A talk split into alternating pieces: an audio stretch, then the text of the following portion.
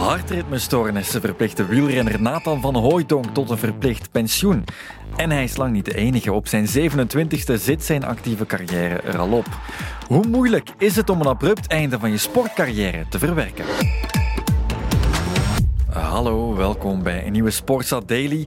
Het was tijdens de Vuelta dat de wielerwereld werd opgeschrikt door het zware auto-ongeval van Jumbo-Visma-renner Nathan van Hooijdonk. Slecht nieuws uit de wielerwereld. Jumbo-Visma-renner Nathan van Hooijdonk is vanochtend betrokken geraakt bij een zwaar auto-ongeluk in Kalmthout. De 27-jarige wielrenner werd plots onwel achter het stuur en reed daardoor in op enkele andere auto's. Van Hooijdonk kreeg een hartaanval achter het stuur, gelukkig zonder directe gevolgen. De renner, zijn vrouw en zijn ondertussen net geboren kindje kwamen allemaal ongedeerd uit het ongeval. Maar de wielercarrière van Van Hooijdonk, die zit er wel op. Voor hem een enorme klap, denk ik, dat hij zijn, uh, zijn passie niet meer gaat kunnen beoefenen. En, uh, voor ons als ploegmaats, uh, ja, kan wel zeggen dat, dat ik mijn beste ploegmaat zal verliezen. En, uh, ja, ik heb het toch uh, moeilijk mee. Moeilijk voor de teammaats, nog moeilijker voor de atleet zelf. Vandaag blikken we met twee lotgenoten terug op hun weg na de mokerslag. Veel eerder dan ik zelf ooit had verwacht en vooral had gewenst, word ik vandaag gedwongen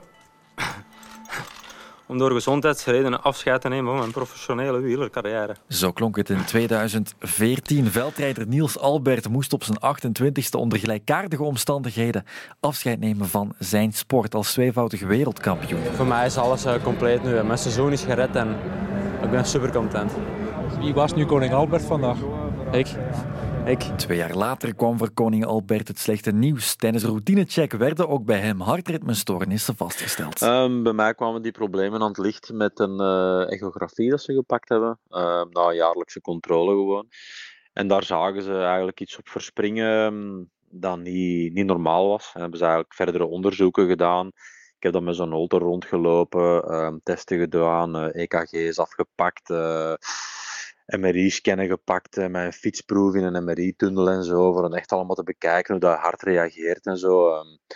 Dus ja, dat was wel vrij uitgebreid, maar ja, dat was eigenlijk om alles een beetje te bekijken. Is er toch geen mogelijkheid om te mogen blijven fietsen, maar uh, uh, uiteindelijk was dat toch wel uh, een niet. Wat terecht is ook. Hè. Allee, je kunt niet je kunt je leven niet riskeren uh, voor de sport alleen. Ja, het leven riskeren voor de sport werd inderdaad volledig afgeraden. Albert kwam ook uit een periode met veel pech en hoopte eindelijk wat blessurevrije jaren aan te vatten. In de piek van zijn carrière natuurlijk. Ja, dat klopt. Uh, ik heb mijn beeld al een keer gescheurd gehad. Uh, wat blessures inderdaad tijdens het seizoen met polsbreuken en wat nog allemaal. Dus ja, maar dat hoort nu eenmaal bij een carrière. Ik denk dat dat daar los van staat. Iedereen kan vallen en, en, en blessures meemaken. Maar het abrupt moeten stoppen is, nog altijd een ander verhaal dan een blessure. Een blessure weet dat dat meestal goed komt. Hè. Uh, maar uh, ja, dit was natuurlijk definitief. Dat is, dat is een heel ander verhaal. De stekker eruit en dan val je in een zwart gat. Plots moet je de Scheldecross op tv kijken. Plots moet je op zoek naar een volledige andere tijdsinvulling. Want de routine verdwijnt. Ja, je, je, je beseft dat nog altijd niet goed. Hè, omdat, ja, zo vervallen je daarmee. Je, kent ook niks anders dan alleen maar die sport. Uh, maar stelselmatig zijpelt dat dan wel binnen. Uh, goh, ja, ik, heb mij, ik zal zeggen dat dat niet de meest fantastische periode uit mijn leven was. Uh, alles liep dan zo'n beetje in het honderd natuurlijk. Uh, uw nou vast is wat weg. Uw dagelijkse routine valt weg. Uh, ja, dat is een heel rare periode die, uh, die eraan komt. Uh, ik weet natuurlijk niet hoe dat, dat bij Nathan zal zijn qua opvang. Ik, ik, werd wel wat opgevangen door de ploeg, maar deels moet dat toch nog altijd zelf verwerken. Hè. Je kunt niet elke dag bellen met, met je ploegleider twee uur aan een stuk dat je je slecht voelt, bij wijze van spreken. En Albert is ook heel eerlijk over die periode in zijn leven. Die plotse ommezwaai deed hem in de eerste fase de controle verliezen. Ja, bij mij was dat wel zo'n beetje, ja, uh, fuck my life, zo'n beetje dat idee.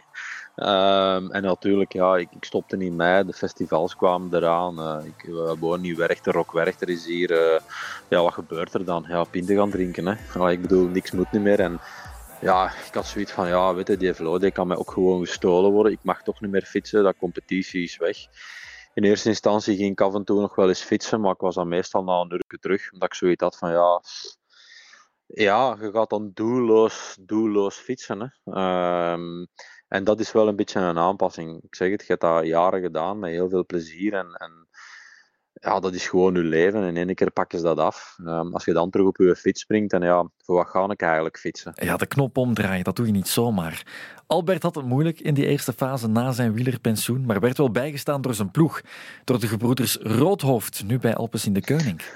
ik... Uh, ik, uh, ik had het geluk om, uh, om, om het eerste half jaar toch uh, gewoon verder uitbetaald geworden door de ploeg. Hè. Dus ik, ik kon eigenlijk een half jaar ja, wat nadenken. Um, en ik heb, ik heb eigenlijk een maand bij mijn, bij mijn neef gewerkt. Mijn neef heeft een groot bedrijf in interieur van, van winkels en zo. En ik heb daar een maand mee het magazijn wat opgekuist. En daar wat rondgelopen. En, en um, mijn neef op die moment had toch wel een man of 50 werken, denk ik. Um, en had tegen al zijn gasten gezegd van kijk, mijn neef moeten stoppen.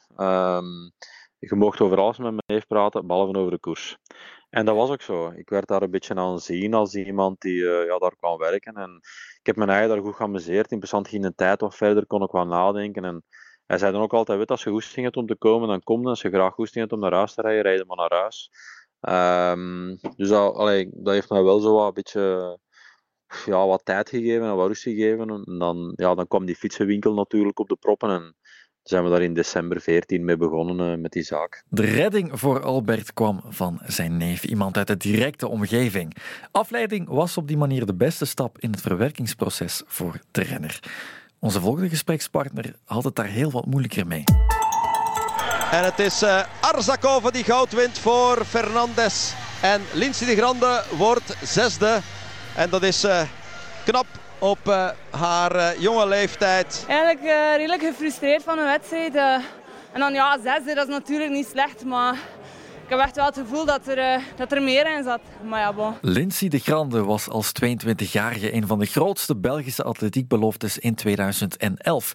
Toen liep ze in de zaal nog een Belgisch record op de 1500 meter. En op het TK erop werd ze zesde, zoals je net hoorde. Ook al voelde ze zich helemaal niet zo goed. Een paar maanden later kwam de diagnose. De Grande had chronische leukemie. Ja, inderdaad. Um, ja, dat was eigenlijk uh, een donderslag bij heldere hemel, omdat ik had eigenlijk net een heel goed uh, winterseizoen gedraaid. En ik was dan zesde geworden op het Europees kampioenschap, ook het Belgisch record gelopen. En ja, op die moment denk je, um, yes, allee, de inspanningen van vele jaren beginnen zo wat te renderen en ik begin zo wat de aansluiting te vinden bij de Europese subtop of top, uh, ondanks dat ik ja, nog vrij jong was. Maar een paar maanden later kreeg ik dan de diagnose van chronische leukemie, nadat ik wel al een, ja, een aantal weken voelde van, uh, of een aantal maanden zelf voelde van, um, ja, ik word continu ziek en ik ben heel erg moe, is alles wel oké? Um, maar ja, je denkt altijd, ik doe ook nog universitaire studies en ik train wel veel. En ja, je, je hoopt altijd dat het iets anders is natuurlijk. Je denkt nooit dat het iets, um, zoiets um, ja, heftig is. Hè. Ook voor de Grande was het uiteraard slikken, maar zij kon wel doorgaan. Ook al was dat met alle gevolgen van dien. Ja, en eigenlijk heb ik dat ook wel altijd blijven doen. Dat was ook wel mijn houvast. En bij mij was dat vooral, ja, enerzijds dat ik wilde weten van waar ligt mijn limiet? Uh, wat, wat is het uiterste dat ik uit mezelf kan halen? Maar tegelijkertijd um, heb ik ook wel altijd heel graag gelopen. Um, dus ik heb wel geprobeerd voor meteen te denken, oké, um, goed, in welke mate kan ik misschien toch nog sport doen, topsport doen? Uh, initieel hoop je dat dat nog topsport is, dat dat nog op het niveau is dat je, dat je eigenlijk uh, ook zonder behandeling had kunnen. Um, maar helaas bleek eigenlijk wel al vrij snel, zeker zelf al na het eerste pilletje, um, ja, ik werd super ongemakkelijk. Ik, ik, ben die dag de zetel niet uitgekomen, ik kreeg zweetaanvallen. Dat was een hele heftige reactie op mijn lichaam. Um, en ik ben wel jarenlang blijven, blijven lopen. De eerste twee jaar nog geprobeerd competitie te doen, maar dat was zo'n afkooksel van wat ik gewoon was, uh, zowel qua resultaat, maar ook als gevoel tijdens de wedstrijd. Uh, alles deed pijn, alles was zwoegen. Um, dus dan, ja, je, je, je past je plannen wat aan, maar ik ben wel altijd blijven ja, proberen de juiste begeleiding te zoeken, uh, juiste trainers, inspanningsfysiologen, dokters. En ook wel altijd zeker zijn dat het medisch verantwoord was. Dat was wel heel belangrijk voor mij. De Grande wilde doorgaan, maar dat bleek snel moeilijk zolang de leukemie speelde. De atlete is dan ook lang in behandeling geweest tot haar 27ste, vijf jaar lang dus. En de leukemie ging dan wel in slaapmodus en de grande kon weer voluit gaan. Maar ook dat ging niet zoals gehoopt. Het eerste jaar uh, dat ik dan eigenlijk mocht stoppen met de behandeling, uh, had ik eigenlijk een soort, um, een soort ontwenningsverschijnselen. Dus dat was heel heftig voor mij, omdat ik altijd ja, hevige neuropathie, uh, hevige vermoeidheid, hevige hoofdpijn, ook vocht vasthouden, jarenlang had gehad. En ik dacht, oef, nu mag ik eindelijk stoppen met die medicatie. Nu ga ik me eindelijk terug een beetje meer als mezelf voelen. Um, en helaas, dat eerste jaar voelde ik me eigenlijk zelf slechter. En dat was heel, heel zwaar mentaal, maar dan toch ja, proberen uh, iets meer te trainen. Um, en zo ben ik dan in uh, eh, 2019 voor het eerst terug in competitie gekomen. Dus dat was dan acht jaar later. Um, en uiteindelijk dan in 2020 naar de Europabeker meegemogen. 2021 Europees kampioenschap indoor. En ook de Europabeker. En dan was het inderdaad wel de hoop voor um, Tokio te halen. Um, en ja, veel mensen verklaren me misschien wel zot, maar ja, ik kan dat moeilijk uitleggen. Dat is altijd een stemmetje in mijn hoofd geweest dat zei van, geef het niet op, blijf het proberen. Um, en doordat ik eigenlijk in die acht jaar toch ben blijven lopen, had ik ook nog die kans om het te proberen. Had ik, had ik dat niet gedaan, dan was ik conditioneel zo ver weggezakt. Uh, het was nu al zo'n lange weg terug dat het dan eigenlijk helemaal niet meer ging gelukt zijn.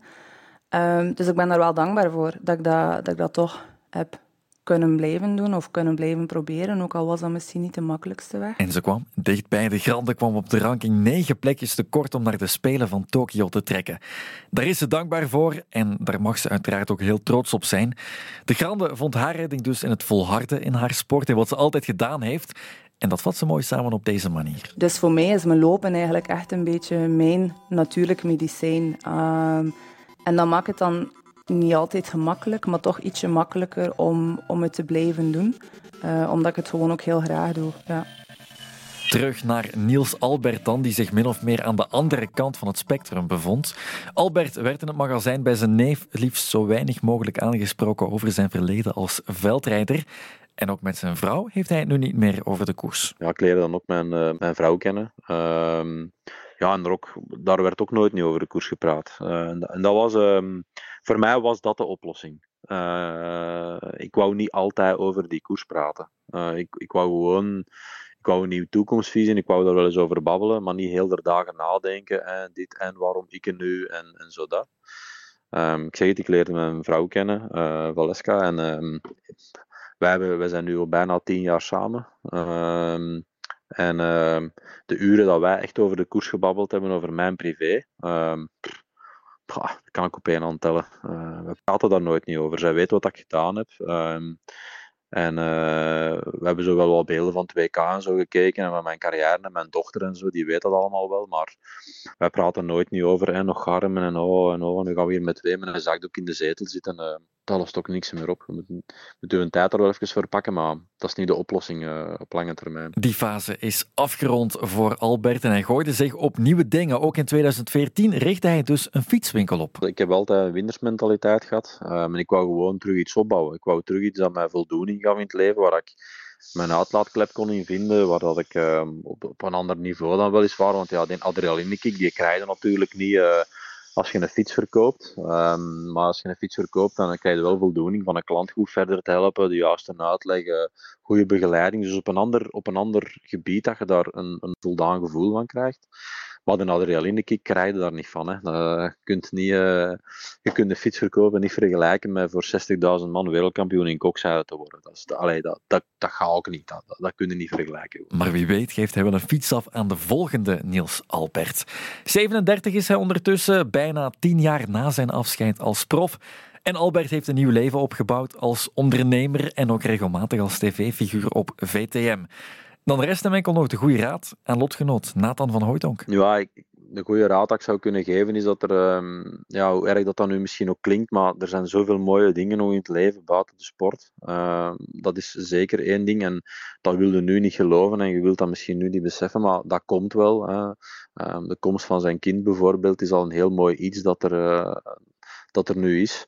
En ja, maar laat u vooral gewoon niet gek maken. Um, er gaan zoveel dingen op u afkomen, je gaat zoveel kunnen, dingen kunnen doen. Het is, een jonge gast die er goed uitziet. Ehm, hij is ook nog bekwaam in zijn uitleg. dus ja, hij gaat wel begeleid worden. En, maar ja, springt gewoon niet direct op alles op. Want je gaat zoveel uitdagingen krijgen en zoveel voorstellen krijgen misschien. Dat je gewoon even wat tot jezelf moet komen en een tijd pakken. En eens dat allemaal een beetje voor je eigen privé verwerkt is, uh, er vol tegenaan gaan en nieuwe uitdagingen zoeken in het leven, in de koers of ergens anders. Uh, dan moet je zelf kijken wat je het liefst doet. Voilà, een plots einde van je sportcarrière is niks minder dan chockerend. Dat wist jij ook al voor je luisterde. Maar er zijn manieren om ermee om te gaan. Met de sport zelf als medicijn voor Lindsay de Grande of met een kickstart naar een nieuw leven voor Niels Albert. Nathan van Hooijdonk zal het even goed niet makkelijk hebben, maar de goede raad van Albert kan helpen. De steun van zijn naasten zeker ook. En dan moet de blik op de toekomst. Voor jou ook, want morgen is er alweer een nieuwe Sportsa Daily.